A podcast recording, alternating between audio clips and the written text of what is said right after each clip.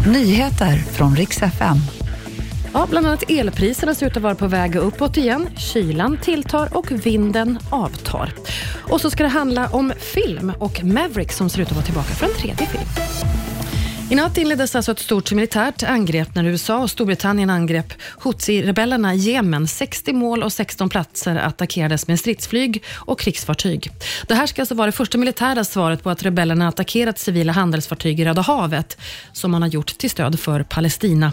Rebellerna har utlovat omedelbar hämnd efter nattens attack. Snart kommer nya elprischocker efter förra veckans elprishöjningar i Sverige, så kommer det tyvärr att upprepa sig ser det ut som. Och det är kylan som kommer tillbaka. Dessutom svaga vindar och det här gör att priserna troligen kommer att gå upp igen. Man ska kunna köpa mat för kontanter. Ja, regeringen vill stärka möjligheten att handla med kontanter igen, framförallt livsnödvändigheter som mat och drivmedel.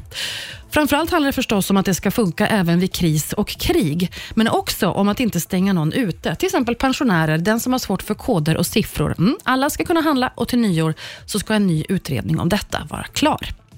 Så ska det handla om film. Det tog ju 36 år mellan första Top Gun-filmen och uppföljaren. Men nu ska vi inte behöva vänta lika länge. En tredje film ska nämligen vara på gång.